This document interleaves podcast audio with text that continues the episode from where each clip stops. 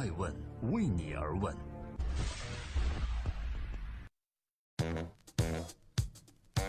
Hello，各位好，这里是爱问每日人物，我是爱成，每天评述一个风口浪尖人物的商业八卦，猜一猜今天刷新历史的这位人物是谁呢？马克龙获胜，三十九岁就有三名继子和七名继孙的他，如何成为法国最年轻的总统呢？五月七日，法国选举尘埃落定，三十九岁的马克龙成为了继拿破仑以来法国最年轻的领导人。而在此之前，他的婚姻引来颇多关注。他于二零零七年迎娶了比自己年长二十四岁的高中语文老师布里吉特。马克龙曾说，他能够顶住各种压力，征服一个年长他二十四岁的女人，同样，他也能征服法国。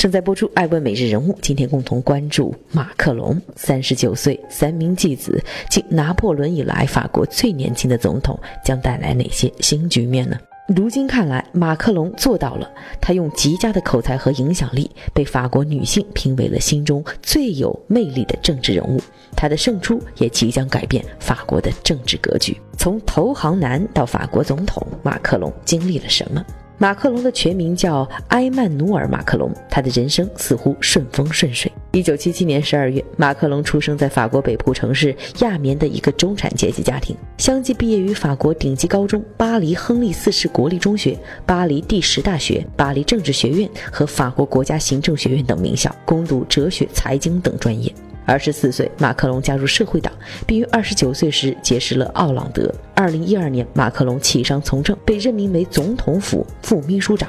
三十岁，辞去高级公务员职位，赴罗斯柴尔德和西埃银行，成为了一名投行男，并促成了雀巢和辉瑞之间的著名交易。二零一四年，三十九岁的马克龙出任了法国经济、工业和数字经济部长。二零一六年四月，马克龙明确表示参选了二零一七年法国总统的愿望，但遭到了社会党内部分势力的阻挠。同年八月，马克龙辞去经济部长一职。十一月，他正式宣布以独立候选人身份参与法国总统竞选，并在没有社会党的支持下创立了新的政治派别，叫前进运动。从一名投行男到法国总统的蜕变，和他的个人精准规划有着很大关系。今天，爱问每日人物。教你如何成为下一个马克龙。在马克龙还是一名学生时，他就很关心国内的总统选举。二零一二年的法国总统大选中，希拉里以绝对优势取胜。在此背景下，在法国内部鼓吹新纳粹主义的让玛丽勒庞的出局，给马克龙留下了深刻的触动。他发现，如果现有的主流政党不进行深刻改革，极右势力终有一天将会攫取法兰西第五共和国的最高权力。而如今，在本次大选中，左翼势力风雨飘摇，极右势力代表的勒庞来势汹汹，而马克龙却秉持着“我来自左翼，但乐意采纳右翼，从不因循守旧”的观点，以独立候选人身份参加了本届总统选举，并以超过百分之六十五的选票成为新一任法国总统。正在播出《爱问每日人物》，我是爱成。今天共同关注马克龙的胜出是时代造就，还是成就了时代呢？从婚姻到政治，马克龙仿佛都不按常理出牌。十六岁的马克龙爱上了语文老师布利吉特后，父母为他办理了转学手续，为了就是结束这场师生恋。然而在转学前，马克龙却对布里吉特说：“我一定会回来娶你的。”十四年后，他兑现了自己的诺言，于二零零七年的十月迎娶了布利吉特。由于语文老师布里吉特在这之前有一段婚姻，并且有三个孩子和七个孙辈，但是二十九岁的马克龙依旧迎娶，于是今年三十九岁的他还拥有三名继子和三名继孙。马克龙的好友经济学家马克费拉奇曾这样评价他说：“驱使马克龙做出选择的动力是自由。”他离开亚眠是为了自由的和布里吉特相处，他加入银行界是为了取得财务自由。如今他辞去法国经济部长参选，是为了追求他向往的政治自由。在参加竞选前，马克龙没有当选过议员，也没有参与过竞选政治。由于参选之初没有提出自己的政治纲领，被人们开玩笑的称“法国甜点马卡龙”，外表绚丽，内在酥软。直到今年的五月初，马克龙才将社会政策他坚持偏左，而经济政策简直偏右的政治纲领对外宣布。马克龙的胜出是时代造就的，还是成就了时代呢？让我们一起来还原一下本次大选前法国是什么情况吧。社会党的代表人、前教育部长博努瓦·阿蒙虽然在党内胜出，但是由于竞争力太弱，难担大任。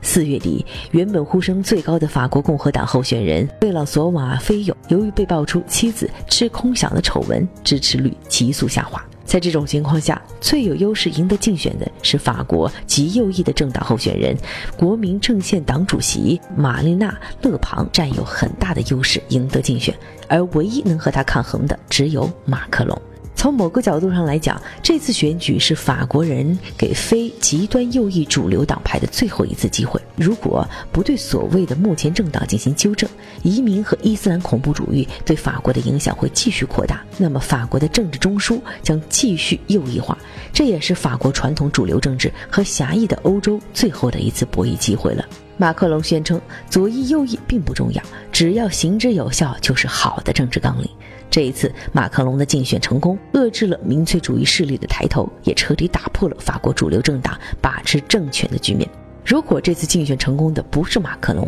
而是选民基础扩张坚实有效的勒庞，那么很有可能出现的情况不仅仅是法国有可能退出欧盟那么简单了。正在播出的是《艾问每日人物》，每天在九点半的时候分享一个风口浪尖人物的商业八卦，来探索创新和创富。今天共同关注新法国总统将带来什么样的新局面？马克龙胜选，法国的经济、政治、对外关系即将迎来新局面。五月八日凌晨三点多，我们看到欧元对美元高开低走，在上扬了百分之零点二之后，创下了六个月以来的新高报收一点一零二二，涨幅回吐后转为跌势。此外，欧元对日元也刷新了一年高位至一百二十四点五六。国际现货黄金周一亚市开盘一度跳空低开，并跌至了一千两百二十一点二一美元一盎司的低位。不过随后实行了 V 型反转，价格大幅拉升，涨至了一千二百三十四点八六美元一盎司的日内高位。马克龙肩上可谓任务很重。竞选胜利后，他发表演讲说：“我将努力重建欧洲与各国国民之间的关系。”他说：“我要做的就是把陷入分裂的法国团结起来，结束多年以来的低下的经济增长和高失业率，对恐怖主义威胁采取措施，并重建民众对政治建制的信心。”对于欧盟来讲，马克龙当选法国总统有利欧盟团队。他是欧盟一体化的坚定支持者，曾提出建设一个具有保护性的欧盟的建议，并呼吁重塑法德关系。而此次呼吁更被视为是大大增加欧盟凝聚力的举动。在中法关系上，马克龙曾在三月份时公开表示说：“如果我当选总统，将会继续维护法国和欧洲的工业、农业以及经济利益。但是我希望保持与中国的政治和外交战略关系，因为在国际反恐、在防止气候变暖、在促进地区和全球的和平方面，中国是法国和欧洲非常重要的盟友。”在今天艾问美人物的最后，我想说。马克龙在竞选期间面对媒体时，曾不止一次地引用毛泽东、邓小平的语录，比如将总统的竞选活动和民调分析比作长征，在彰显自己超越左右政党之分、专注高效时说道：“不管黑猫白猫，逮到老鼠就是好猫。”其倡导的开放型经济政策也是他竞选获胜的一大原因。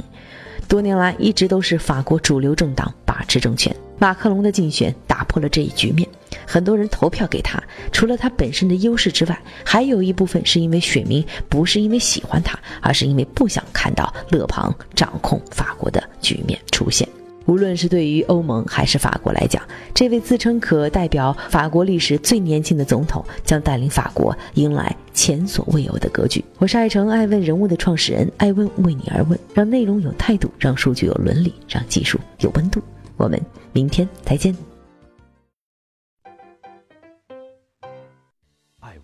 是我们看商业世界最真实的眼睛，记录时代人物，传播创新精神。探索创富法则。